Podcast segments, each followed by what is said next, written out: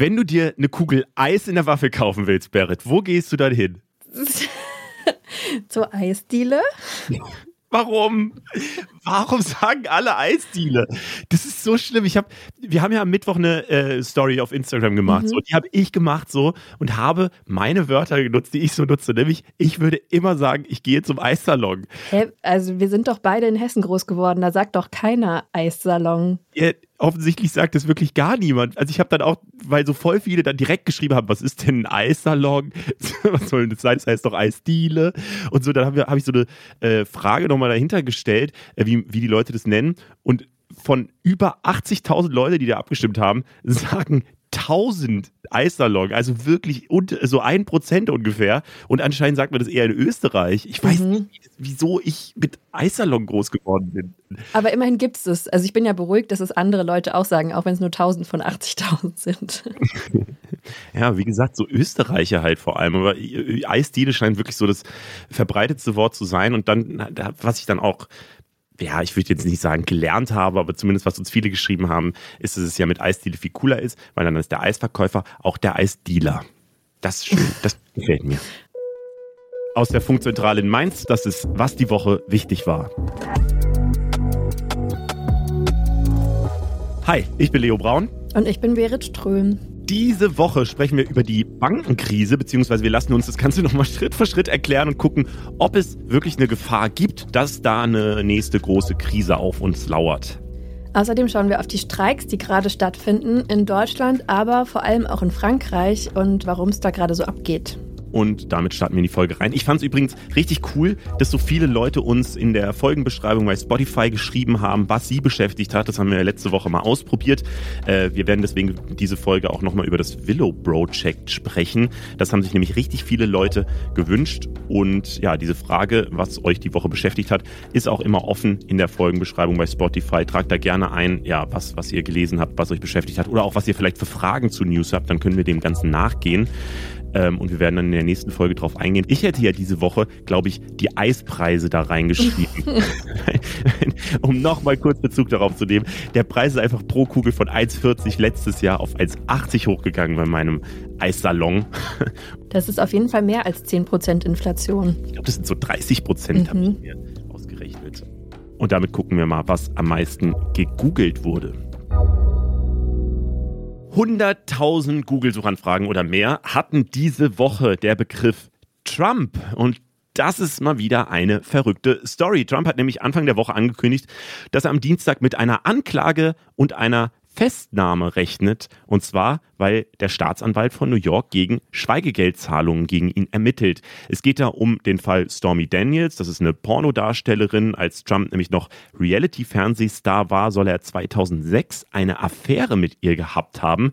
Als er zehn Jahre später dann für das Präsidentenamt kandidierte, soll er sie zum Schweigen gebracht haben mit 130.000 Dollar Schweigegeld eben. Und solche Schweigegeldzahlungen sind an sich gar nicht illegal in den USA. Also das ist gar nicht so das Problem, sondern er hat die halt falsch benannt und er hat sie als Ausgaben für die Trump-Organisation verbucht.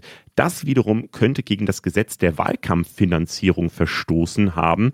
Und je nachdem, was seine Gründe dafür waren, könnte das ein Verbrechen sein, für das er ein paar Jahre ins Gefängnis gehen könnte, vermuten Expertinnen. Er selbst hat es direkt als politisch motivierte Hexenjagd bezeichnet, also ein classy Trump-Move. Und Stand jetzt ist aber tatsächlich noch gar nichts passiert. Am Mittwoch hatte die Grand Jury dazu getagt, ob Anklage erhoben werden soll. Das dann aber doch weiter verschoben. Alle rechnen damit, dass es in den nächsten Tagen noch zur Anklage kommt. Vom Gerichtsgebäude in Manhattan wurde sogar schon Barrikaden aufgestellt, falls es zu Unruhen kommt. Und weißt du, was für mich aus der ganzen Nummer die größte Sorge ist, Berit? Nein. Dass wir in den nächsten Monaten immer wieder über Trump reden oh. müssen, wenn der US-Präsidentschaftswahlkampf nächstes Jahr so richtig losgeht. Das könnte echt sein. Gar kein Bock mehr. Außerdem gegoogelt wurde diese Woche Helene Fischer. Die muss nämlich den Start ihrer Rauschtour verschieben. Also diese Tour, die, äh, da tritt sie zusammen mit dem Cirque du Soleil auf. Also es wird so ein bisschen so eine artistische Show weil sie hat sich nämlich bei den Proben am Trapez eine Rippe gebrochen und deswegen müssen jetzt sechs Konzerte in Köln und drei in Bremen nachgeholt werden und die Fans sind so traurig, dass sie es in die Google-Suchanfragen über 100.000 geschafft haben. Ich finde es immer so faszinierend, weil Helene Fischer findet in meinem Leben echt eigentlich nicht statt. ähm, ja. Und dann hat die aber einfach, die spielt sechs Shows hintereinander in einem Riesenstadion in einer Stadt. Vor allem, wie lange die sich hält, wenn man das so sagen kann. Mhm. Die ist ja schon so richtig lange und sie ist halt einfach der einzig richtig riesengroße Star Deutschlands. Nach der Schule, also so 2015, glaube ich, habe ich ein Praktikum gemacht bei so einer Werbefilmproduktionsfirma. Ja. Und die haben Werbung für so eine Helene Fischer-Kollektion geshootet und ich war dann zum Aufräumen da und musste halt auch äh, die Kollektion von Helene Fischer verräumen. Und Helene Fischer ist so klein, dass ihre eigene ähm, Kollektion nicht gepasst hat. Die hat Maßanfertigungen bekommen. Ja, das fand ich irgendwie ganz witzig, dass es so die Helene Fischer Kollektion ist, aber eigentlich gibt sie gar nicht in ihrer Größe. Oh, wow. Viel gegoogelt wurde außerdem noch nach Nagelsmann und zwar eine Million Mal. Deswegen machen selbst wir jetzt mal kurz eine Ausnahme und reden über Fußball-News. Julian Nagelsmann war ja bisher der Trainer von FC Bayern München, aber wie es aussieht, hat sich Bayern von ihm getrennt. Das sagen zumindest viele Medienberichte übereinstimmend. Stand 14 Uhr jetzt am Freitag hat sich der FC Bayern aber noch nicht dazu geäußert. Aber wenn das alles stimmt, dann wird eventuell gegebenenfalls möglicherweise Thomas Tuchel der neue Bayern-Trainer und äh, damit endet meine komplette Fußballexpertise und wir gehen mal zum nächsten Thema. Und gegoogelt wurde außerdem noch der Ramadan. Ähm, am Mittwochabend ging nämlich der Fastenmonat los und für fastende MuslimInnen heißt es dann jetzt 30 Tage lang von Sonnenaufgang bis Sonnenuntergang kein Essen, kein Trinken, kein Rauchen und kein Sex. Und viele Musliminnen freuen sich auch auf den Ramadan, aber von außen gibt es halt immer wieder die gleichen Fragen und Unverständnis. Da heißt es dann voll oft so, trinkst du wirklich den ganzen Tag gar nichts oder das ist doch total ungesund. Das wollen wir hier aber jetzt nicht machen und sagen einfach nur Eid Mubarak, also gesegnetes Fest an alle, die fasten. Ja, Ramadan Mubarak. Was gerade noch frisch reingekommen ist, am Flughafen Köln-Bonn ist ein Mann in eine Menschenmenge reingefahren. Die Polizei sagt, dass er das mit Absicht getan hat. Die Leute konnten ihm aber ausweichen. Trotzdem gibt es ein paar Verletzte, aber vor allem wohl leicht Verletzte, also in Lebensgefahr oder so schwebt da niemand. Das Ganze ist gerade noch relativ frisch, deswegen gibt es auch noch nicht so wirklich viele Infos, außer dass der Mann laut Polizei psychisch krank ist. Das Ganze nur einmal kurz vermeldet, weil es sicherlich auch wichtig ist diese Woche. Und damit machen wir mal weiter mit den Themen, die sonst noch wichtig waren. Und zwar ein Thema, das wir letzte Woche eigentlich äh, besprechen wollten, das Willow Project. Wir hatten das ganz kurzfristig aus der Sendung rausgeworfen, weil wir immer versuchen, unter der Stunde zu bleiben. Und dann haben uns aber so viele geschrieben, dass sie das Thema sogar als wichtigstes Thema der Woche gesehen haben. Deswegen holen wir es jetzt nochmal kurz nach. Die Proteste sind ja immer noch sehr laut und äh, deswegen äh, ist es auch diese Woche noch ein sehr wichtiges Thema.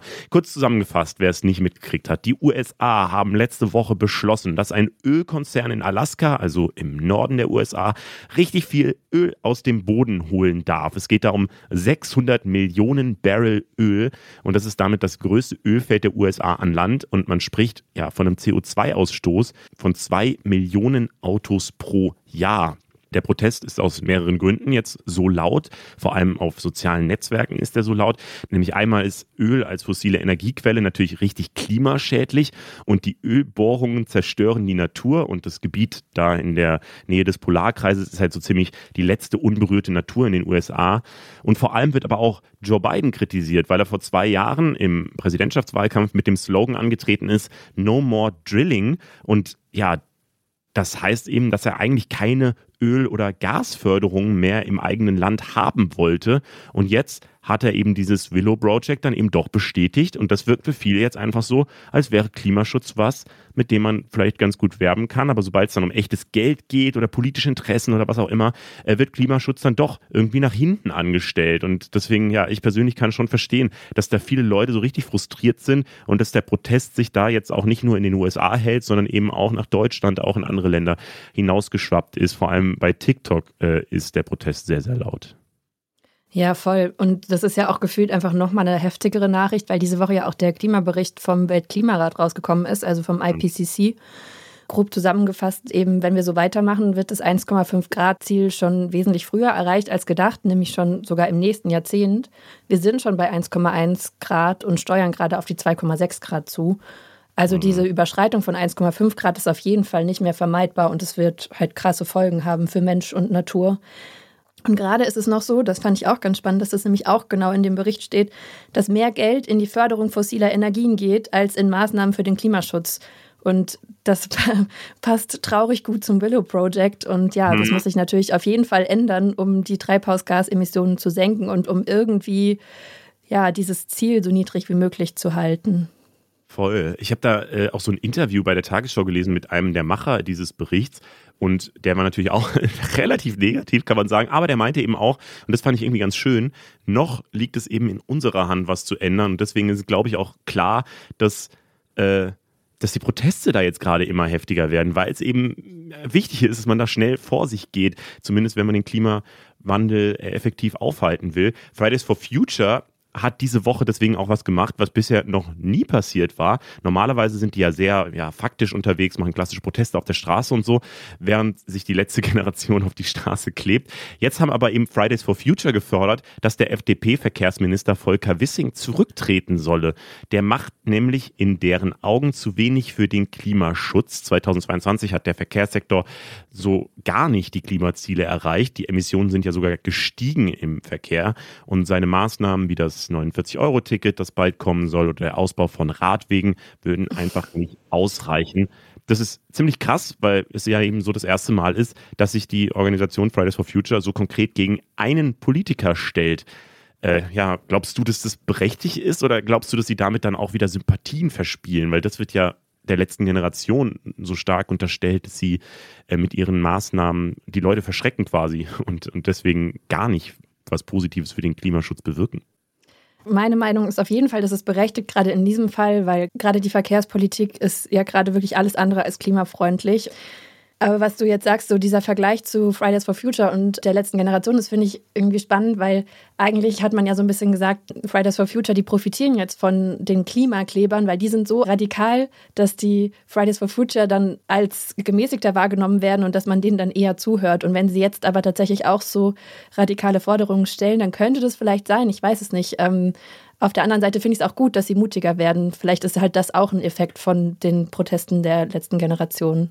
Hm, vielleicht können sie ja jetzt auch mutiger werden, weil es immer, also weil sich irgendwie so sehr viele darauf einigen, dass die letzte Generation zu extrem ist. So mhm. und äh, dass dass man, also ich weiß nicht, früher war, also ich weiß noch, 2019 oder so war ja Greta Thunberg für ganz viele Leute so voll schlimm, so, dass sie, äh, dass sie sich erdreistet und dass, dass SchülerInnen irgendwie freitags die Schule schwänzen und so weiter, dass das alles ganz schlimm ist. Und mittlerweile ist ja wirklich so geschiftet, dass Fridays for Future immer so als die, die coolen irgendwie, die Guten, die, die es noch richtig gemacht haben, den echten Protest und so weiter. Sowas hört man ja sogar aus der CDU und so, dass sie plötzlich diese Proteste von Fridays for Future voll, voll richtig finden für die Demokratie und eben äh, als Kontrast eben die letzte Generation da immer hinsetzen. Deswegen ist es vielleicht ganz smart, da jetzt sowas zu machen. Und so extrem ist ja die Maßnahme, einen Rücktritt zu fordern, auch nicht, muss man ja auch nee, sagen. es ist ja auch bisher nur eine Petition. Also ich weiß auch nicht, inwieweit die da überhaupt Einfluss haben, aber ich finde es trotzdem, ja, also es hat auf jeden Fall Symbolwert. Ja, und wenn man sich anguckt, was da gerade äh, zum Beispiel von der FDP im Verkehrsministerium die ganze Zeit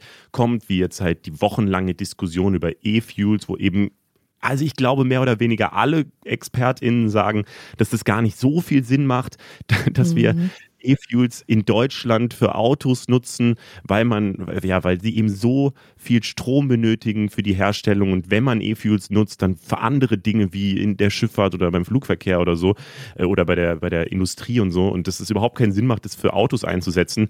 Ähm, deswegen, ja, dass das, das einfach so dann die großen Diskussionen sind, die von der FDP geführt werden und die Sachen, wo sie ja politisch Einfluss nehmen, zum Beispiel in der EU und so, was ja jetzt wirklich in den letzten Wochen ein Riesenthema war, äh, das, da kann ich schon verstehen, dass der Frust groß ist. Ich weiß nicht, wie das bei euch ist, aber bei mir fliegen gerade immer wieder Newsartikel in irgendwelchen Feeds vorbei, die sich mit der Frage beschäftigen, ob es eine Bankenkrise geben könnte, so wie vor 15 Jahren mit Lehman Brothers und so weiter. Wir haben da letzte Woche ja schon ganz kurz drüber geredet. Also die Silicon Valley Bank in den USA hatte Insolvenz angemeldet. Dann ist auch die Schweizer Bank Credit Suisse ins Taumeln geraten. Die wurde jetzt letzte Woche mit einer mehr oder weniger spektakulären Aktion gerettet. Äh, sie wurde nämlich von einer anderen Bank übernommen und das, der Schweizer Staat hat Geld als Sicherheiten dazugegeben. So habe ich es zumindest verstanden. Jetzt betonen aber immer alle immer wieder, dass das alles nur Einzelfälle Fälle sind. Und eigentlich sind ja unsere Banken sicher. Zum Beispiel Christian Lindner sagt es und ich glaube aber auch ein bisschen, dass das so sein Job ist, zu sagen, dass alles sicher ist, weil wenn das niemand mehr glauben würde, wäre es, glaube ich, ganz kritisch. Äh, aber ja, deswegen wollten wir mal gucken, was passiert da eigentlich gerade und ist es wirklich alles so sicher oder äh, stehen wir vielleicht doch vor irgendwie einer Finanzkrise wie 2008, wo äh, ja es dann auch damit losging, dass Banken Insolvenz angemeldet haben. Das weiß hoffentlich Maurice Höfgen. Er ist einer der größten Wirtschafts-YouTuber und Podcaster in Deutschland. Zum Beispiel macht er das Wirtschaftsbriefing von Jung und Naiv. Äh, hi, Maurice. Hi, danke für die Einladung. Schön hier zu sein. Ja, voll schön, dass du da bist. Äh, fangen wir mal ganz von vorne an. Was ist da mit dieser Silicon Valley Bank eigentlich genau passiert? Ja, äh, ist wichtig, alles erstmal auseinanderzuhalten, weil Silicon Valley Bank und Credit Suisse komplett unterschiedliches Paar Schuhe sind. Ähm, die Silicon Valley Bank ist eigentlich eine recht stabile Bank gewesen. Die hat äh, die Dotcom-Blase 2.1 überlebt, die hat die Finanzkrise überlebt, also war jetzt irgendwie äh, nicht so, dass man sagt, oh, das ist eine Pommesbude, die da jetzt irgendwie untergegangen ist, sondern eine sehr tradiz traditionsreiche Bank, die es seit 40 Jahren oder so gab. Und die war halt spezialisiert auf diese ganze Tech-Szene, deswegen auch Silicon Valley und hat da viele Startups finanziert der ist eine Sache zum Verhängnis geworden. Oder sagen wir mal zwei Sachen. Der erste Sache sind die drastischen Zinsanstiege. Das hat nämlich dazu geführt, dass die Silicon Valley Bank die ganz viel langlaufende US-Staatsanleihen, die niedrig verzinst waren, weil wir ganz lange Null- und, äh, Null- und Niedrigzinsen hatten, äh, in ihrer Bilanz hatte. Und wenn jetzt der Zins steigt, und der wurde drastisch angehoben, von 0 auf fast 5 Prozent, bedeutet das, es gibt neue Anleihen, die werden besser verzinst, oder die Banken bekommen sogar für ihr Geld, was sie bei der Zentralbank parken, risikolos diese dann 4 bis 5 Prozent. Und das heißt, äh, so eine langlaufende Anleihe, die kaum Zins bringt, die ist ziemlich fad, die verliert an Wert, die will keiner mehr haben. Und äh, das ist also ein, man nennt das unrealisierter äh, Buchwertverlust, sprich, die ist weniger wert.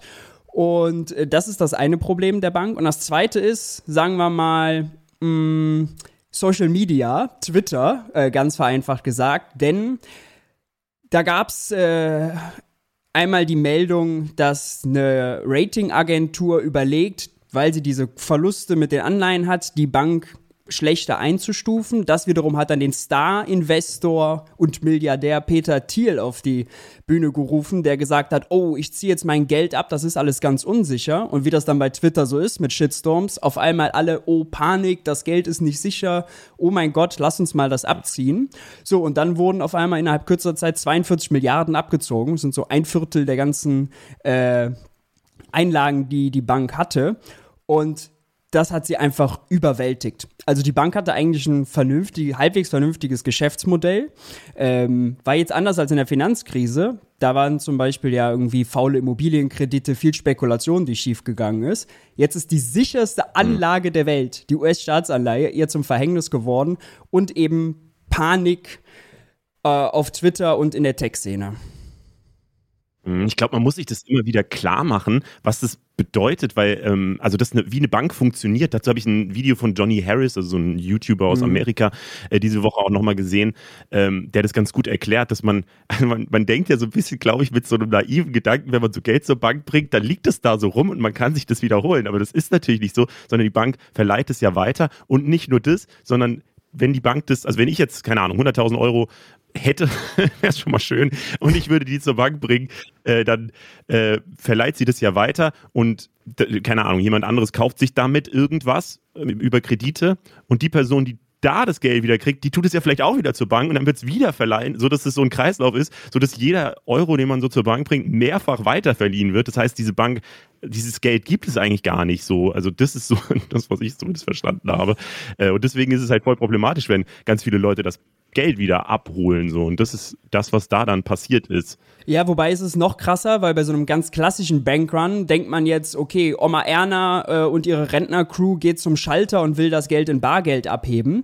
Aber äh, in Zeiten von mhm. Online-Banking geht das halt ganz anders, weil alle schnell zum Schalter, das dauert lange, sondern die ganzen großen äh, Tech-Firmen, die halt ihr Geld bei der Bank hatten, haben sich eingeloggt in ihr Online-Banking und wollten halt eine Überweisung zu einer anderen Bank machen. Unter anderem, weil es in den USA eine Einlagensicherung gibt. Also da garantiert der Staat quasi, äh, dass 250.000 US-Dollar für jedes Bankkonto sicher sind. Die können nicht verlieren.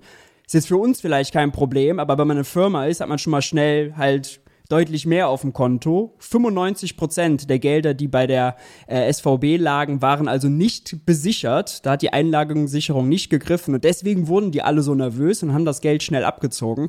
Aber es ist eben nicht dieser Schalter-Run, oh, alle zum Bankschalter Geld abheben und lange Schlangen vor dem Bankschalter, sondern, oh, man liest auf Twitter, da ist irgendwas schiefgegangen, oh, scheiße, irgendwie wahrscheinlich in so Tech-Telegram-Gruppen geht so die, die Panik um und dann loggen sie sich alle ein und äh, wollen das Geld abziehen und es hätte andere Banken genauso treffen können. Also, äh, auch andere Banken hätten damit ein großes Problem äh, gehabt. Und wichtig ist zu unterscheiden, die SVB ist illiquide geworden, nicht insolvent. Sprich, sie ist jetzt nicht, hat jetzt nicht Minus gemacht, es waren nicht die Verluste, die ihr, die sie sozusagen gekillt haben, sondern wirklich, dass sie nicht geschafft hat, die ganzen Überweisungen zu tätigen, weil dafür braucht sie Guthaben bei der Zentralbank und so viel hatte sie nicht, weil eben alles in diesen Anleihen geparkt war. Wie ist denn das dann bei der Credit Suisse? Was ist denn da dann passiert, wenn du sagst, es ist was ganz anderes ja. gewesen? Ja, ganz anderer Fall. Äh, die Credit Suisse ist einfach also mies gemanagt. Die hat äh, die Finanzkrise 2008 noch total in den Knochen gehabt. Die hatte ganz viele skandalträchtige Fälle. Äh, ziemlich bekannt ist so ein Fall, wo sie auch zu mehreren Milliarden Franken Strafe verurteilt wurde, weil sie in so einem ungarischen Drogen-Geldwäschekartell mit verwickelt war. Und hat zwei Jahre hintereinander Verluste gemacht, fette Milliardenverluste. Äh, und dann war ein, auch eigentlich ein Panikauslöser. Man kann das mal nicht so genau erklären, warum das genau dann zu dem Moment passiert. Das ist immer ein bisschen irrational. Aber äh, wenn einmal die Panik ausgebrochen ist, ist sie halt ausgebrochen. Da wurde ein saudi-arabischer Großinvestor gefragt, ob er nicht mehr Geld äh, in die Credit Suisse geben will. Und er hat einfach gesagt, nee, erstens will ich nicht und zweitens kann ich nicht, weil er nicht, der hat schon sozusagen die maximalen 10% Anteile, die er haben darf. Es war eigentlich gar nichts Besonderes, aber das wurde dann interpretiert als, oh Gott, der Großinvestor traut der Credit Suisse nicht, lass mal jetzt die Einlagen abziehen. Und ist die gleiche Panik ausgebrochen. Und das hat dann dazu geführt. Das war auch wieder ein Twitter-Video, oder? Das habe genau, ich heute noch ja, in der ja. Zeit gelesen, dass da ein Twitter-Video rumging und dieser eine Ausschnitt dann äh, viral gegangen Die ist. Die Bedeutung von Twitter in so einem ganz sensiblen Geschäft merkt man da einfach, dass das äh, verdammt problematisch sein kann. Bei einigen so Bitcoin-Handelsplattformen äh, hatten wir das ja auch schon. Da gab es auch schon ein paar Pleiten. Auch da äh, über Twitter. Also Panik verbreitet sich da irgendwie wie ein Funken Feuer auf trockenem Heu. Also kann man schon festhalten, dass es in beiden Fällen eigentlich irgendwie ganz viel um Vertrauen geht, ja. oder? Das ist für dich vielleicht irgendwie selbstverständlich, aber für mich, die sich jetzt zum ersten Mal mit diesem ganzen Thema beschäftigt hat, fand ich das irgendwie total verrückt, dass das alles immer nur funktioniert, wenn alle die Ruhe bewahren. Und sobald irgendjemand anfängt, Panik zu schieben, kann es ganz schnell zu so einer Kettenreaktion werden. Und dass das aber dann trotzdem so oft und so viel auch funktioniert, fand ich total faszinierend auch.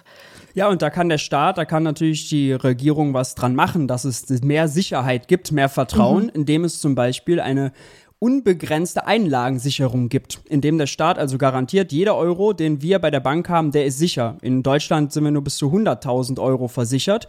Das mag jetzt so klingen, ah, gut, ist ja kein Problem, weil wer hat schon 100.000 auf der Bank? Das sind dann irgendwie äh, die Wohlhabenden. Aber das sind jetzt nicht Reichtümer, mit denen man sich irgendwie eine Luxusjacht finanzieren kann. Wer irgendwie sein Leben lang selber gespart hat äh, und auf die, auf die Rente gespart hat, der kommt da vielleicht hin. Und noch viel krasser, das gilt auch für Firmen. Das heißt schon, der Lüftungsgroßhandel mit 20 Mitarbeitern, wenn er mal drei, vier Großaufträge reinbekommt, hat halt auch mehr als 100.000 und wird da auch nervös. Mhm. Und was vielleicht spannend ist, warum haben wir eigentlich diese Grenze? Die Idee ist, und die ist ziemlich beknackt, dass man sagt, die Kunden müssen ihre Firmen, müssen die Banken kontrollieren. So wie Oma Erna, wenn sie zum Aldi geht und in der Erdbeerschale faule Erdbeeren findet und dann sagt, alles klar, nächstes Mal gehe ich zum Lidl statt zum Aldi, ist halt die Überlegung, die Kunden sollen genau darauf achten, was die Banken machen. Jetzt ist aber eine Erdbeerschale einfach zu kontrollieren, eine große Bank mit einer riesen Bilanz, aber für uns alle undurchsichtig und viel zu komplex. Und da scheitert das Modell natürlich daran. Da müssen Profis ran, selbst die sind überfordert, wie wir ganz oft äh, merken, also Wirtschaftsprüfer und Bankaufsichten. Und deswegen äh, weg damit, 100% Einlagensicherung, nur dann bekommt man das hin. Und interessanterweise hat das die, äh, die äh, US-amerikanische Finanzministerin ja auch jetzt erklärt. Also ausnahmsweise wird bei der SVB, bei der Silicon Valley Bank, werden alle Einlagen gesichert und garantiert. Kein Einleger verliert da was. Die Eigentümer der Bank schon, ja, die Aktionäre. Wenn die Aktie an Wert verliert, dann verlieren die. Aber eben nicht die Kunden. So, warum macht sie das nicht für immer? Warum nur in dem Ausnahmefall? Warum nur für die Tech-Firmen? Ganz viele Fragen, die sich da stellen. feststeht, diese Idee, Oma Erna soll die Bank kontrollieren oder der Lüftungsgroßhandel soll seine Bank kontrollieren, äh, ist irrsinnig. Okay, lass aber nochmal, bevor wir zu Forderungen von dir kommen, äh, darüber reden, was das eigentlich für uns heißt. Weil ich, äh, also wir hatten auch so eine Umfrage jetzt äh, bei uns auf Instagram gemacht. Ungefähr ein Drittel der Leute äh, von unserer Community haben überhaupt Aktien. Sind die zwei Drittel, die sich damit nicht auseinandersetzen, sind die safe und die brauchen sich damit da auch nicht drum zu kümmern, weil es eh keinen Einfluss auf ihr Leben hat? Oder ähm, ja, für wen ist das wichtig eigentlich, diese ganze Nummer? Am Ende betrifft es äh, uns alle, weil Finanzkrise bedeutete, die Wirtschaft crasht, dann gibt es auch mehr Arbeitslosigkeit. Eben ist das Risiko da, dass wenn die Einlagensicherung äh, über, äh, nicht greift, weil man mehr auf dem Konto hat, dass man da auch äh, Einlagen verliert. Also es ist schon ein extrem wichtiges Thema, wo jeder auf der Hut sein sollte. Nur ist das natürlich nicht für jeden greifbar das Bankgeschäft ist äh, sehr komplex, sehr undurchsichtig und das sorgt natürlich für Unwohlsein bei den Leuten. Deswegen ist es umso wichtiger, dass die Politiker, Christian Lindner dann zum Beispiel, eben ausgibt, dass man Vertrauen haben sollte. Nur wissen wir, das geht halt auch nicht immer gut. Aber wie ist denn deine Einschätzung? Kann man denn vertrauen? Also, weil du hast ja jetzt auch so ein bisschen charakterisiert, als wäre das alles zwei Einzelfälle gewesen, die eigentlich nicht übertragbar sind auf andere Banken, wenn ich das so richtig lese. Ähm, oder kann man das so sagen? Also sind wir eigentlich safe oder droht doch irgendwie eine Finanzkrise, Bankenkrise wie eben 2008, was ja ständig zitiert wird, mhm. dieses 2008? Also sie droht äh, in gewisser Weise, denn dadurch, dass die Zinsen so stark angestiegen sind, von äh, 0 in 3,5 Prozent in äh, Europa, von 0 auf 5 Prozent in den USA. Gibt es natürlich, äh, allein in den USA äh, gibt es die Zahl rund 600 Milliarden Euro an unrealisierten Verlusten in den Bankbilanzen. Sprich, die haben Anleihen, die heute weniger wert sind als den Wert, zu dem sie ihn gekauft haben. Wenn Sie die bis zum Ende der Laufzeit halten, gibt es keine Verluste, kein Problem. Wenn Sie verkaufen müssen, weil die Kunden ihr Geld wollen, dann gibt es ein Problem. Also diese Panik, wenn die weiter geht, die kann zum Verhängnis werden. Und die hohen Zinsen sind sozusagen ein Funken, der halt so ein Feuer auslösen kann. Aber mit kluger Politik ähm, und den richtigen Maßnahmen könnte man das verhindern. Also, wenn man die Banken und die Sorge und die Panik jetzt sich selbst überlässt, dann gibt es die Gefahr, dann ist die groß. Ähm, wenn man jetzt einschreitet, dann kann man äh, quasi Wasser draufschütten und das Risiko mindern. Was müsste denn die Politik machen? Weil über äh, das eine, die eine Maßnahme hast du jetzt schon gesagt, diese Einlagensicherung. Ähm, ich höre jetzt auch immer zu dieser Leitzinserhöhung äh, die große Debatte, so weil einerseits, äh, wenn man Leitzinsen erhöht, was ja gerade in den letzten Monaten immer wieder passiert ist, dann soll damit die Inflation bekämpft werden. Äh, und es führt aber gleichzeitig eben auch dazu, dass die Zinsen steigen, wie du es am Anfang erklärt hast, und dadurch eben ja so Banken vielleicht unsicher werden und es vielleicht andere Probleme auf dem Finanzmarkt mit sich bringt. Jetzt wurden die Leitzinsen in den USA trotzdem nochmal äh, ein Viertelprozent erhöht. Gestern, glaube ich, also am Donnerstag. Also sind das denn gute Maßnahmen, die da gerade passieren? Haben da die Leute Plan, was sie machen und führen uns sicher durch diese Krisen durch? Oder äh, wie schätzt du das ein? Die Zentralbanken haben das Problem, dass sie einen, einen großen Widerspruch aushalten müssen. Einerseits ist ihre vorderste Aufgabe, für niedrige Inflation zu sorgen, Preisstabilität. Dafür erhöhen sie die Zinsen. Da kann man jetzt viel drüber streiten, ob das gegen teuren Gas und teure Ölpreise hilft. Ich meine nein, aber da kann man drüber streiten. Und das Zweite ist, dass sie neben der Preisstabilität für Finanzstabilität sorgen soll. Hohe Zinsen, glaubt sie, helfen gegen die hohen Preise, aber sorgen, wie wir gerade sehen, eben für instabile Banken und besorgen denen Probleme. Das heißt, da gibt es gerade einen Widerspruch. Deswegen hat die Fed, die amerikanische Zentralbank, jetzt so einen Mittelweg gewählt. Eigentlich wollte sie um 0,5 Prozentpunkte erhöhen, hat jetzt nur 0,25 gemacht, um quasi ja so eine Sweet, Sweet Spot zwischen Preis und Finanzstabilität zu treffen. Aber äh, ja, äh, wie lange das gut geht äh, und wie lange diese Zinserhöhungen äh, noch weitergehen, ist offen. Klar ist, je drastischer die Zinsen weiter erhöht werden, desto mehr Chaos richtet man an und desto größer die Gefahr für Finanzstabilität. Im Übrigen ist das auch ganz bitter für alle, die ein Haus gekauft oder gebaut haben. Wer vor zehn Jahren sich einen Kredit besorgt hat für ein oder zwei Prozent, der muss ja in zehn Jahren eine Anschlussfinanzierung finden. Das sind dann vier, fünf oder sechs Prozent. Das kann, je nachdem, wie viel das Haus noch wert ist und der Kredit wert ist, 500, 800, 1000 Euro Zinskosten pro Monat ausmachen. Kann man jetzt mal für sich selbst überlegen, ob man das berappen könnte und wollte. Das heißt, auch da drohen viele Kreditausfälle ähm, und das ist ein großes Risiko. Und dann haben wir eigentlich eine Situation, die ähnlich ist zur Finanzkrise, dass nämlich Immobilienkredite, die unsicherer sind als Staatsanleihen, sicherste Anlage der Welt, ausfallen. Und ja, es ist also eine spannende Zeit und eine heikle Zeit. Dann hoffen wir mal, dass es keine Finanzkrise gibt, würde ich mal sagen. Äh, falls es nochmal irgendwie turbulenter wird oder so, dann holen wir dich einfach wieder in den Podcast und dann kannst du uns die ganze Situation nochmal erklären. Danke dir, Maurice, dass du am Start warst. Mehr von Maurice Höfgen gibt es zum Beispiel auf YouTube beim Wirtschaftsbriefing von Jung und Naiv. Ja, danke schön. Danke für die Einladung. Die Grünen haben diese Woche das sogenannte Mashing vorgeschlagen, also Nachnamensverschmelzung. Und das hat in sehr kurzer Zeit zu sehr wilden Fantasienamen im Internet geführt. Eigentlich fing alles damit an, dass Bundesjustizminister Marco Buschmann das Namensrecht reformieren will. Und da geht es vor allem um die Regelung für Doppelnamen, weil bisher kann man nämlich nur einen gemeinsamen Nachnamen nehmen oder halt eine Partnerin oder ein Partner kann einen Doppelnamen annehmen. Aber es geht nicht, dass beide den gleichen Doppelnamen haben. Und das soll sich jetzt durch den Gesetzesentwurf von der FDP ändern. Und in dem Zusammenhang haben die Grünen dann eben einfach auch nochmal dieses Mashing in den Ring geworfen. Also anstatt Doppelnamen mit Bindestrichen lässt man beim Mashing einfach beide Nachnamen zu einem verschmelzen. In Großbritannien ist es schon erlaubt und dann gibt es zum Beispiel mal dieses Beispiel aus James und Harrison wird dann zum Beispiel Jameson.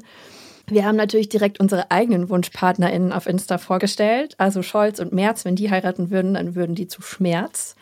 Pistorius und Wissing ergeben zusammen Pissing. Aber meine Lieblingskombi ist aus Putin und Xi Jinping. Das würde nämlich Pooping ergeben. Das ist voll lustig, wie mit diesen Couple-Names bei. Ja, also so Brangelina und so, ne? Genau. Ja, ja, das hat für mich auf jeden Fall auch den Vibe. Und die FDP fand den Vorschlag nämlich dann auch nicht so toll, weil sie halt sagen, sie glauben, in der Bevölkerung besteht überhaupt kein Wunsch danach. Und das kann ich auch ein bisschen verstehen. Also ich habe auch noch niemanden gehört, der sich das wünscht, außer halt bei so Promi-Paaren. Aber ja. So ein typisches Thema, wo dann alle drunter schreiben, so, worum kümmern sich eigentlich Politiker? Ja, die wirklich. kommt auf sowas. Und dann streiten sie sich aber auch wirklich ernsthaft darüber. Ja, das ist eh geil, dass gerade wirklich über jedes Thema gestritten wird. Da haben wir, also vielleicht auch nochmal, um, um alle abzuholen, äh, wir, wir reden da jetzt diese Folge auch nicht so intensiv drüber. Es kommt, glaube ich, immer so am Rande vor, weil wir vor ein paar Wochen einfach mit Jan Schippmann von die da oben äh, schon mal länger über die ganzen Streiten der Ampel geredet haben. Und es ist einfach so ein Dauerzustand und da jede Woche nochmal drüber zu reden, dass äh, die einen E-Fuels fordern oder dass die anderen ja halt irgendwie jetzt äh, Namensrecht äh, ändern wollen und so weiter. Solange sich da nicht politisch was ändert, gucken wir nicht so dolle auf dieses politische ja, Theater, was da aufgeführt wird. Was, also es ist schon, ehrlicherweise, mich interessiert es schon und ich verfolge das mhm. auch ganz dolle. Zum Beispiel, dass Habeck jetzt in den Tagesthemen ein bisschen geshootet hat gegen so seine Koalitionspartner, äh, dass die den Gesetzentwurf da mit den Heizungen, also es soll ja ab 2024 nur noch erlaubt sein, Heizungen äh, einzubauen, die eben Wärmepumpen sind und eben keine Gas- oder Ölheizungen mehr. Und die, dieser Gesetzentwurf wurde irgendwann geleakt in einem noch zu frühen Stadion, wie Habeck empfunden hat. So. Und deswegen hat er das so sehr stark benannt in den Tagesthemen und so weiter. Das ist, das ist irgendwie interessant, das zu verfolgen, aber es ist eigentlich, glaube ich, nicht so hundertprozentig krass wichtig, sondern wir gucken halt drauf, wenn es wirklich Entscheidungen gibt, ähm, das nur, ähm, um alle abzuholen. Es wird ihnen ja auch viel vorgeworfen, sie hängen sich so viel an Personalien auf und wenn wir uns dann auch noch an den Personalien aufhängen, dann machen wir ja genau das Spiel mit, was wir eigentlich kritisieren. Und deswegen finde ich das auch wichtig, da eher dann drauf zu gucken, wenn wirklich Dinge entschieden werden. Wobei, also das mit dem Mashing, das ist jetzt auch nicht entschieden. Ne? Es war einfach nur witzig, weil da so tolle Kombis rauskommen. Aber, aber, über die verschiedenen Diskussionspunkte kann man ja auch reden. Ne? Ja. Aber, aber, ich finde halt nur, wenn es dann nur noch um diese Schlammschlacht geht, wer hat jetzt recht? Und das ist am Ende so ein House of Cards Moment, wo es gar nicht mehr um die Inhalte geht, sondern nur darum, wer hat recht, wem vertraut man mehr, wer macht jetzt gerade ein politisches Manöver, um irgendwie besser dazustehen in der Öffentlichkeit und so. Und das finde ich tatsächlich immer wahnsinnig anstrengend einfach. Also auch unterhaltsam, aber auch anstrengend. Beides. Deutschland steht still. Ich bin mir komplett sicher, dass kommende Woche alle Medien mal diese Überschrift nutzen werden. Deutschland steht still. Ist ein Klassiker. Äh, weil am Montag streicht die Bahn ja den kompletten Fernverkehr, weil die Bahnmitarbeitenden eben streiken. Und äh, ja, nicht nur die Streiks gibt es in den letzten Wochen ja quasi überall und immer mal wieder. Bei der Post wurde schon gestreikt, bei dem öffentlichen Nahverkehr, bei den Kitas und sogar bei Pflegekräften und Leuten aus dem Gesundheitssystem. Äh, die hatten auch vor anderthalb Wochen einen Warnstreik. Also wirklich in ganz, ganz vielen Bereichen, die man auch direkt bemerken kann. Äh, hast du das denn irgendwo bemerkt, Berit? Ja, heute streikt auch in Leipzig, streiken die Öffis und äh, im Büro sind wir sehr wenige heute. Nämlich nur alle die Leute, die nah an der Arbeit dran wohnen und hinlaufen können. Ja, ich habe es tatsächlich diesmal den ÖPNV-Streik nicht mitbekriegt diese Woche. Auch also hier in Mainz war der auch am Mittwoch, glaube ich zumindest. Mhm. Ähm, aber ich laufe halt immer zur Arbeit, deswegen ist mir egal. Ja, geht mir genauso. Ähm, aber, aber per se, ich das ist ja so dann das Gesprächsthema Nummer eins. Ich war auch beim Friseur und da wurde dann auch groß drüber geredet und so. äh, und ich muss sagen, ich finde es einfach richtig gut, dass gestreikt wird und ich finde es ist so wichtig, dass die Leute dafür ihre Rechte eintreten und auch für ein besseres Gehalt, weil ich meine, es ist nun mal Inflation und wir hatten es vorhin schon gesagt mit dem Eis, dass es irgendwie viel teurer geworden ist und so. Ähm, das ja, dass man da eben einfach mehr Geld braucht so. Und deswegen ist das halt die Methode, um an mehr Geld zu kommen, dass man eben äh, Druck aufbaut. Und das funktioniert eben mit einem Streik. Deswegen, äh, ich bin solidarisch mit allen, ganz persönlich für uns fühlt sich das, glaube ich, schon relativ krass an, wie viel gerade gestreikt wird, aber äh, es ist ja nichts im Vergleich zu Frankreich. Da steht wirklich das ganze Land still, glaube ich. Also da fallen sogar die Schulen aus, die Müllabfuhr streikt mit und äh, holt eben den Müll nicht ab. Es gibt sogar Ausschreitungen zwischen Polizei und Demonstrierenden immer wieder und so. Ähm, und da geht es eben um diese Rentenreform in Frankreich. Äh, da soll ja das Einstiegsalter für die Rente, dass man eben absteigt, beitragsfreie Rente bekommen kann von 62 auf 64 Jahre angehoben werden, was für französische Verhältnisse ein Unding ist, für deutsche Verhältnisse so voll, hä? Bei uns ist so 67 ja. Jahre. Aber okay. ähm, ich glaube, viele fragen sich da gerade so, warum rasten die Franzosen eigentlich so aus? Und äh, dazu hat Julika aus unserem Podcast-Team mal recherchiert und sie ist selber Halbfranzösin. Das heißt, sie äh, kennt sich da aus, wie die Streikkultur ist und war ehrlicherweise so, als wir am Mittwoch über das Thema geredet haben bei uns, war sie schon eher so, dass sie gesagt hat, warum streikt ihr in Deutschland eigentlich so wenig? Und darüber reden wir jetzt mal. Hi Julika. Hi, ihr beiden. Er, erklär uns das doch mal. Erklär uns doch mal Frankreich. Was, was passiert da gerade? Was ist das für eine Reform und warum rasten die Leute so aus? Also ganz grob gesagt geht es bei dieser Reform darum, dass halt Geld gespart wird und auch sichergestellt wird, dass langfristig mehr Geld in die Rentenkassen kommt. Das hat die Regierung auch jetzt nie verheimlicht oder so. Ähm, aber eben, du hast es ja schon gesagt, dafür will sie einmal das äh, Renteneintrittsalter von 62 auf 64 Jahre erhöhen und außerdem sollen die Leute auch länger einzahlen, weil Frankreich ist ja genauso wie Deutschland. Die Leute werden immer älter und die zahlen halt auch weniger in die Rentenkassen ein. Ähm, diese Reform die wird aber hart kritisiert und deswegen gehen die Leute eben auf die Straße und rasten so aus. Ähm, andererseits wird es politisch kritisiert, also von der Opposition, das sind vor allem linke Parteien, von den Gewerkschaften und allgemein von der gesamten Bevölkerung. Mhm. Also wirklich die Zustimmung für diese Reform, die ist wirklich sehr, sehr, sehr, sehr niedrig. Ähm, nur so als Beispiel, also ich finde das richtig krass, vor allem, weil ich jetzt auch acht Jahre in Deutschland gewohnt habe. Also am 19. Januar, das war der erste Streiktag, da sind an dem Tag 1,2 bis 2 Millionen Menschen auf die Straße gegangen und haben dagegen das demonstriert. So das ist in Deutschland einfach, das kann man sich gar nicht vorstellen. Ne? Ja, hier ist immer so krass, wenn es mal sechsstellige Zahlen sind. So 100.000 Leute ist schon so richtig heftiger, große Riesendemo. Und ähm, also die Leute, die rasten gerade richtig aus. Erstmal, die wollen einfach nicht länger arbeiten, die wollen nicht äh, so spät in die Rente gehen was ich ehrlich gesagt auch ein bisschen verstehen kann so.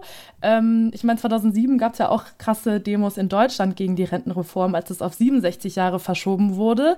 Aber vor allem ähm, ist da so ein Ding, dieses neue Gesetz, das finden die unfair. Also zum Beispiel Oxfam, kennt man ja auch aus Deutschland, die haben sich das äh, neue Rentensystem einfach mal angeschaut und die sagen, vor allem Frauen und arme Menschen, die werden vom aktuellen Rentensystem schon benachteiligt und an dieser Ungleichheit, da ändert sich bei der ähm, Rentenreform kaum etwas. Mhm.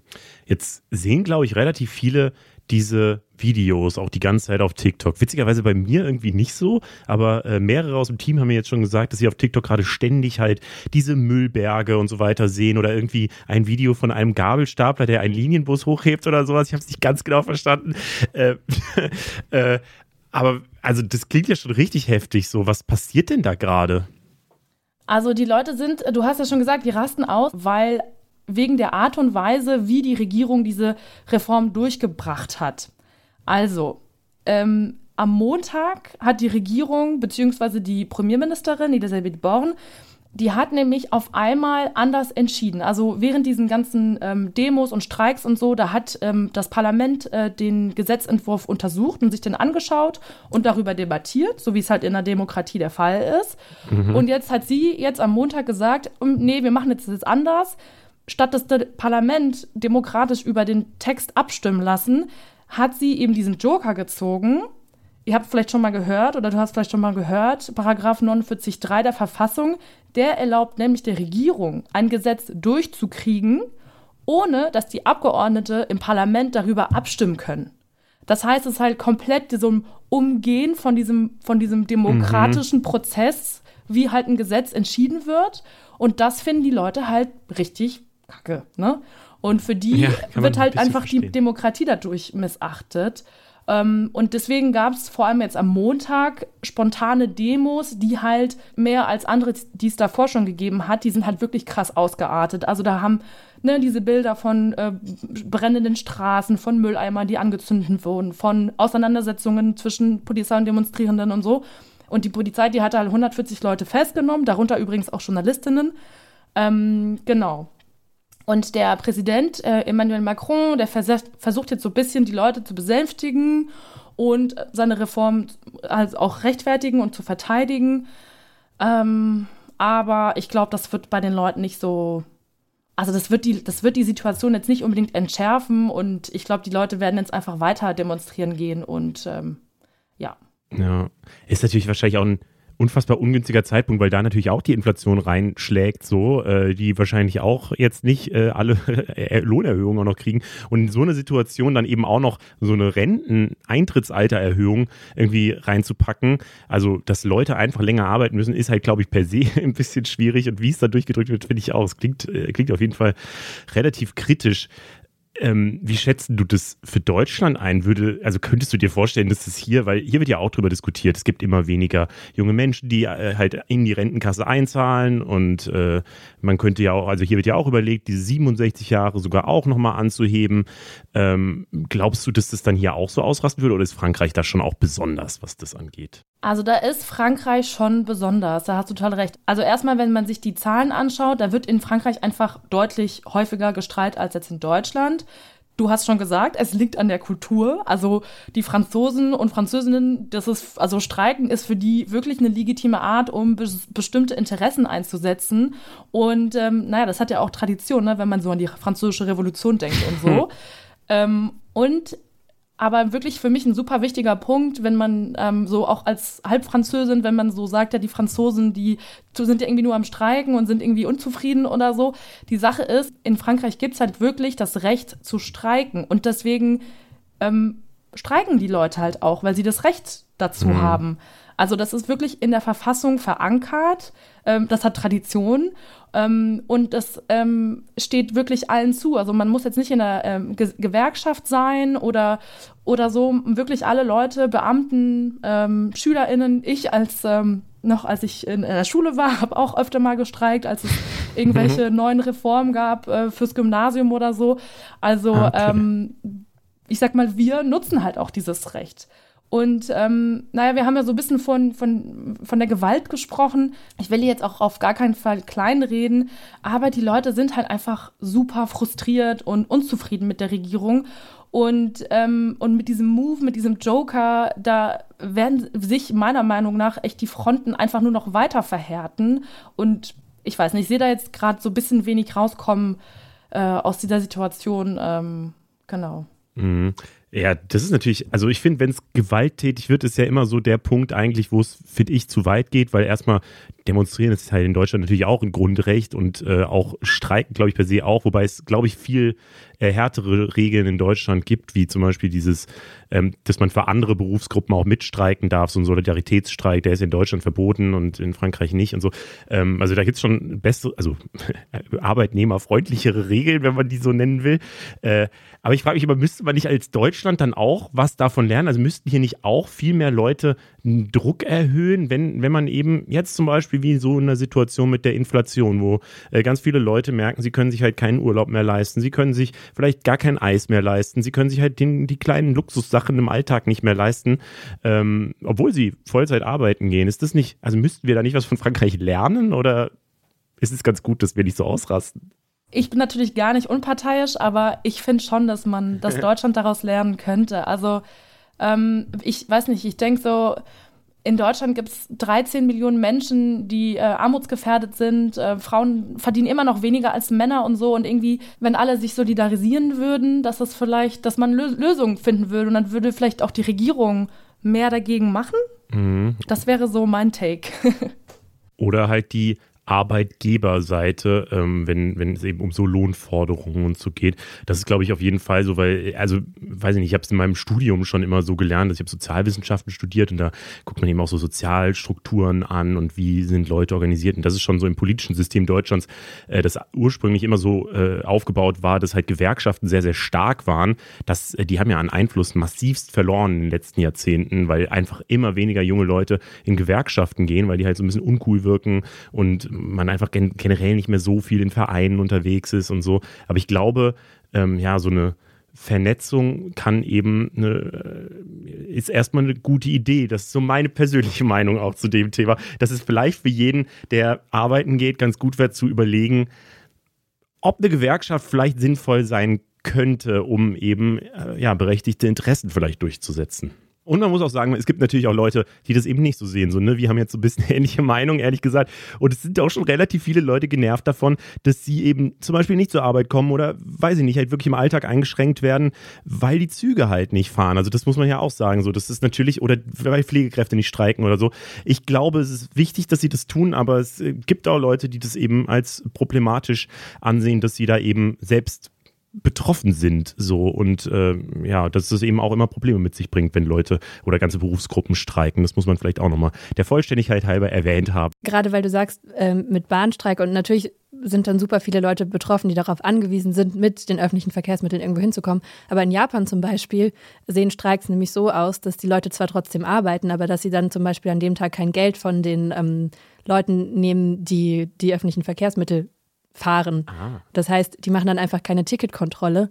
Und das gibt ja auch unterschiedliche Formen des Streiks. Es muss ja nicht immer so sein, dass dann auch die komplette Gesellschaft darunter leidet, sondern grundsätzlich geht es ja sowieso erstmal nur gegen den Arbeitnehmer. Dem soll das ja wehtun. Und da kann man ja auch noch einfach ein bisschen kreativer werden. Wobei auch öffentlicher Druck. Ich finde es gar nicht so schlecht, wenn es manchmal öffentlichen Druck gibt. Aber wie gesagt, ich habe auch nicht drunter gelitten. Ich bin einfach zur Arbeit trotzdem gelaufen. Du läufst ja auch zur Arbeit, eben. da habe ich auch nochmal Studien gesehen, in, in, dass in Frankreich ähm, diese Streiks sind einfach viel akzeptierter. Also die Leute nehmen das dann einfach hin. Und in Deutschland ist das, ist das Verständnis für, für Streiks ist halt einfach auch viel geringer. Das ist dann wahrscheinlich auch der deutsche Wunsch, pünktlich irgendwo hinzukommen. Danke dir, Judika. Ich fand es sehr interessant. Der Internationale Strafgerichtshof hat einen Haftbefehl gegen Putin erlassen diese Woche wegen mutmaßlicher Kriegsverbrechen. Also der Internationale Strafgerichtshof, das ist ein unabhängiges Gericht. Die Idee davon war irgendwann mal, dass es für die ganze Welt verantwortlich ist. Äh, tatsächlich ist es aber nur von 120 Vertragsstaaten anerkannt. Und die ähm, ermitteln jetzt nicht gegen Putin wegen dem Angriffskrieg, weil das könnte nur der UN-Sicherheitsrat und in dem hat Russland selbst ein Vetorecht. Deswegen wird das nicht passieren. Aber die ermitteln jetzt gegen einzelne Kriegsverbrechen, zum Beispiel das von russischen Soldaten in Butscha. Hauptsächlich geht es aber um mutmaßliche Verschleppungen von ukrainischen Kindern nach Russland und dann darauf folgend auch so Zwangsadoptionen. Darüber haben wir hier auch im Februar mit einem Journalisten gesprochen übrigens, der diesen Kindern hinterher recherchiert hat. Das war mega spannend, hört da gerne mal rein. Ja, also wie dem auch sei, deshalb gibt es jetzt ein Verfahren gegen Putin und auch gegen Maria Lvova-Belova, das ist die russische Beauftragte für Kinderrechte. Und wegen diesem Verfahren, damit die dann quasi zum äh, Gericht kommen würden, gibt es auch einen Haftbefehl. Ähm, aber Russland selbst erkennt den Internationalen Strafgerichtshof überhaupt nicht an. Deswegen werden sie Putin logischerweise auch nicht ausliefern. Die Länder, die den Internationalen Strafgerichtshof anerkennen, kann er aber jetzt nicht mehr sicher besuchen. Und das bleibt auch so bis an sein Lebensende. Trotzdem fragt man sich natürlich dann so ein bisschen, was bringt so ein Haftbefehl überhaupt? Dann bleibt er halt einfach in Russland und es passiert ihm nichts.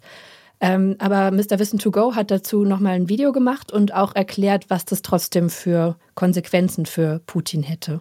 Denn neben der symbolischen Wirkung würde das den Druck auf Putin erhöhen. Denn die Gefahr, verhaftet zu werden, schränkt ihn deutlich ein. Außerdem droht ihm eine weitere internationale Isolierung. Und Putin muss ab jetzt bis an sein Lebensende fürchten, rechtlich zur Verantwortung gezogen zu werden. Irgendwann ist er vielleicht nicht mehr Präsident, fällt in Russland möglicherweise in Ungnade. Was dann? Letztendlich könnte so eine Situation bei Putin auch die Kompromissbereitschaft erhöhen, zum Beispiel um einen Deal zu machen. Aber auch genau das Gegenteil bewirken, muss man sagen, nach dem Motto jetzt erst recht. Russland spricht auf jeden Fall von einer politischen Motivation und sagt, Putin hat komplett legal gehandelt. Unter anderem werden die USA beschuldigt, hinter allem zu stecken obwohl die ja auch ihre Probleme mit dem Internationalen Strafgerichtshof haben. Joe Biden hat das neulich wieder betont. Klar ist auf jeden Fall, unmittelbar hat der Haftbefehl kaum Folgen. Langfristig eventuell aber schon. Das Ganze ist natürlich ein sehr ernstes Thema. Es hat aber auch zu sehr vielen Memes geführt im Internet und zwar über ein Battle zwischen Putin und Haftbefehl. Also. Babahaft. ja, genau. Ähm, Hafti versus Putin. Wer würde gewinnen, Leo? es kommt, finde ich, drauf an, in welcher Kategorie sie betteln. So, aber ich glaube, im Rap wäre wahrscheinlich Hafti besser. Beim Boxen ja, wahrscheinlich auch, oder? ich weiß es nicht. Ich weiß nicht, ich habe immer ein bisschen dieses furchteinflößende Bild von Putin auf dem Pferd mit dem nackten Oberkörper ich im Kopf. Das ist schon wirklich lange her. Und diese Woche habe ich so ganz viel diese Bilder, der war ja in Mariupol zu Besuch mhm. und da gab es so ganz viele Bilder, äh, wo, wo, sein Doppelkind verglichen wurde, weil ganz viele da gesehen haben, dass es vielleicht nur ein Doppelgänger ist und keine Ahnung. Also das ja, ja. ich glaube da nicht so dran. Ähm, aber es ist auch basically egal. Aber da, deswegen bin ich so jetzt gerade so voll auf sein Doppelkind fokussiert und habe so, er ist einfach ein alter Mann, so, keine Ahnung. Ja, ich glaube, das wird Hafti schon schaffen. Leo, wie gut kannst du dich so konzentrieren? Äh, geht eigentlich, würde ich sagen. Also, bei so Büchern nicht. aber, aber wenn ich mal so im Konzentrationsmodus bin, dann bin ich komplett im Tunnel. So, dann bin ich, dann, dann kriegt man mich auch schwer rausgezogen tatsächlich. Ah, okay. Ja, also mein Insta und mein TikTok sind auf jeden Fall gerade voll von Videos über ADHS. So erkennst du ADHS in 10 Sekunden. So hört sich ADHS im Kopf an. Ich glaube, ich habe ADHS. Auf zum Arzt! Und ich muss schon sagen, dass ich da plötzlich dann auch in Frage gestellt habe, ob mein Konzentrationsvermögen normal ist oder nicht. Die kriege ich aber auch. Ich glaube, die kriegt ja, jeder, ich glaube, oder? irgendwie die Bubble ist gerade überall. Ja. ja, bei Kindern ist ADHS auch schon ziemlich lange ein Thema. Früher hieß es auch noch hyperaktiv. Ähm, und man ging eben ziemlich lange auch davon aus, dass sich das dann einfach irgendwann verwächst. Aber bei ungefähr der Hälfte der Betroffenen stimmt es gar nicht.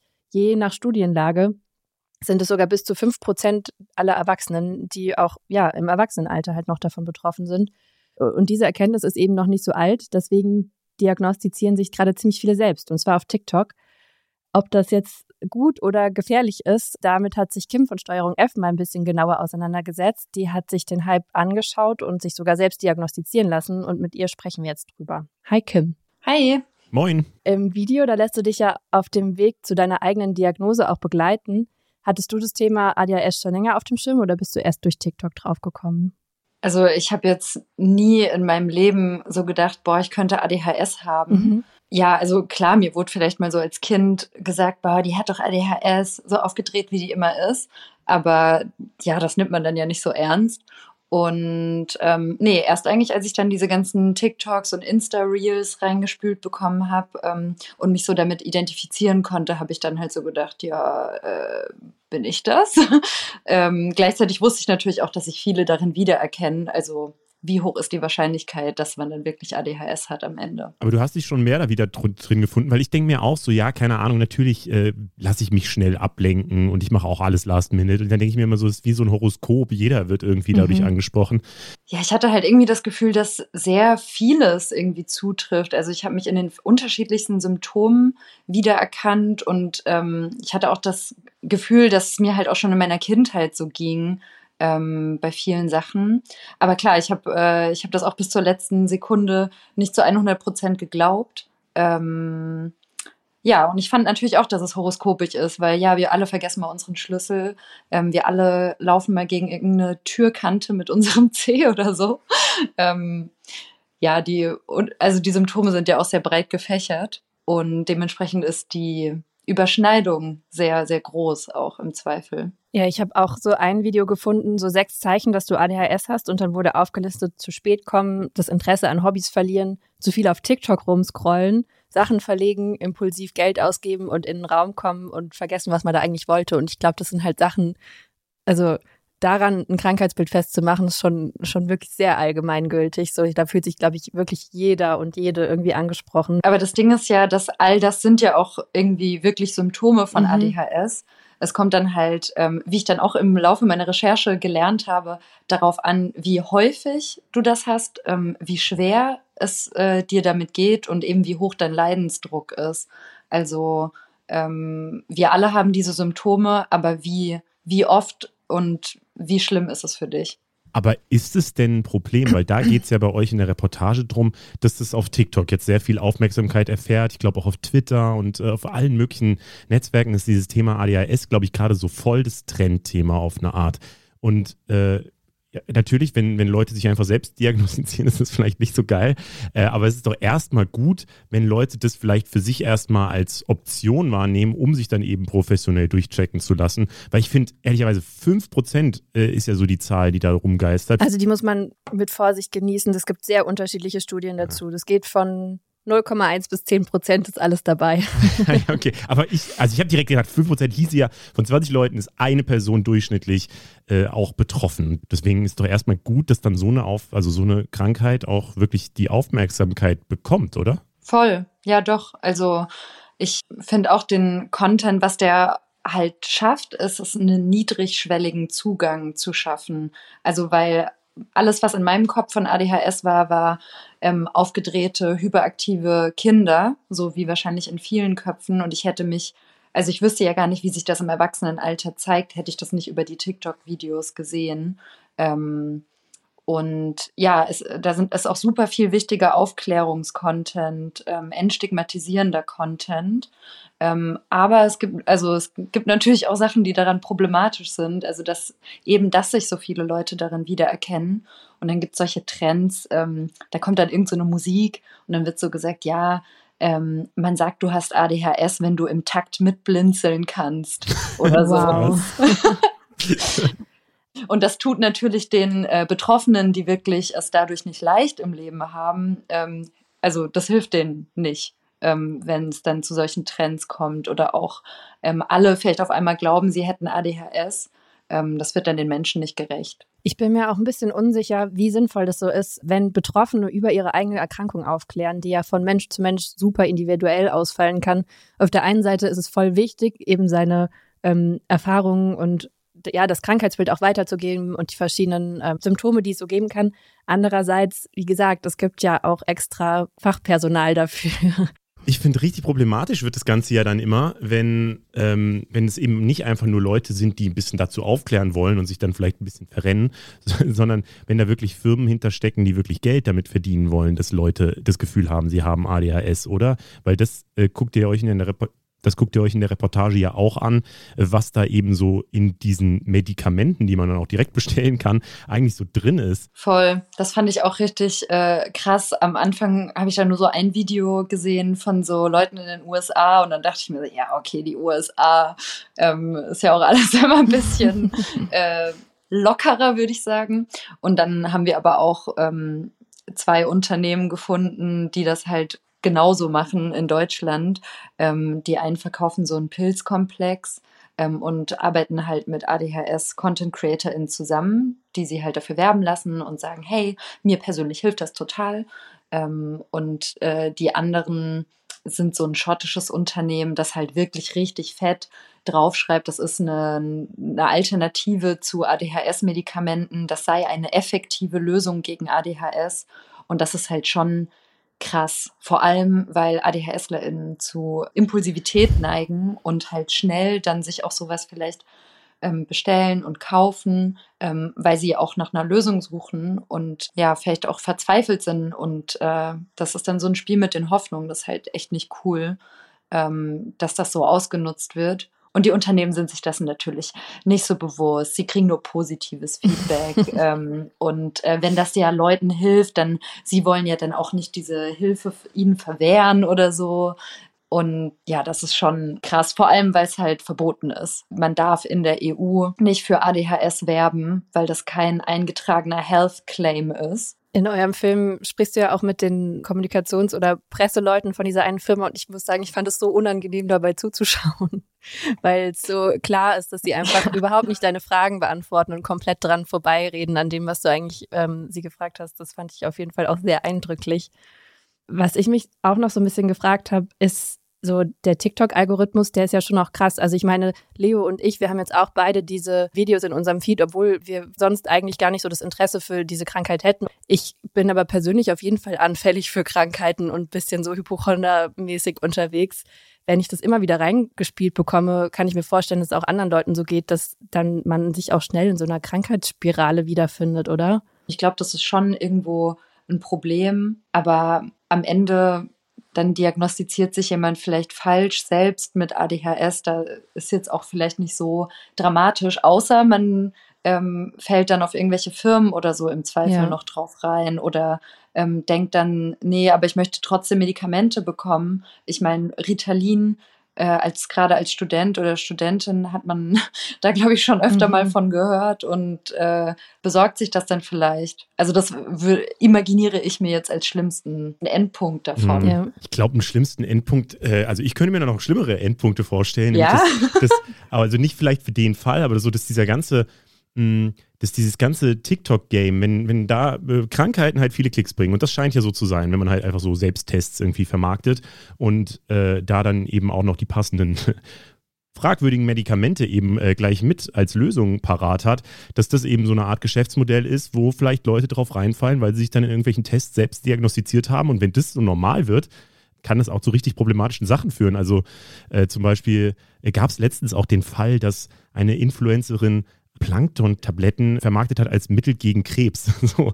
Und sowas ja. wird dann halt sofort zu einer extrem problematischen Sache, weil ich stelle mir dann sofort immer vor, dass irgendwelche Leute, die so ein bisschen unbedarft sind, äh, vielleicht sowas bestellen und denken, ah ja, ich habe ja jetzt alles getan so und dann eben nicht zum Arzt gehen. Und deswegen äh, wäre so mein Fazit dieser ganzen Nummer, ehrlich gesagt, dass es bestimmt irgendwie gut ist und cool ist, dass man äh, ja, Aufmerksamkeit für psychische Krankheiten eben auch dadurch macht und das, das normalisiert wird und so. Aber dass jeder, der irgendwie das Gefühl hat, dass bei ihm irgendwas diagnostiziert werden könnte, da auch wirklich zu einem Arzt geht, auch wenn es schwer ist, gerade bei Psychologen und so, die kriegt man ja quasi nie Termine, äh, aber trotzdem so diese Selbstdiagnosen, da wäre ich ganz, ganz vorsichtig vor. Auf jeden Fall, das meinten auch die Psychiater, mit denen ich gesprochen habe. Ich glaube, dieses Krebsding ist natürlich immer so der harte Worst-Case-Fall. So, ich glaube, da fallen jetzt wirklich nicht so wahnsinnig viele Leute rein, hoffe ich mal. Äh, aber ich finde da im Zweifelsfall, also wenn wir schon darüber reden, finde ich es wichtig, das auch nochmal zu nennen, dass man da aufpassen sollte. Cool, vielen Dank dir, Kim. Du gerne. Und das waren die Themen für diese Woche. Wie gesagt, schreibt uns gerne in die Folgenbeschreibung rein, was ihr gerade so für Themen auf dem Zettel habt, damit wir die vielleicht nächste Woche besprechen können. Danke an alle, die zugehört haben. Mein Name ist Leo. Ich bin Berit. Wir sind Funk und Funk ist ein Angebot von ARD und ZDF. Und diese Woche sind die Infotiere die Capybaras. Ciao.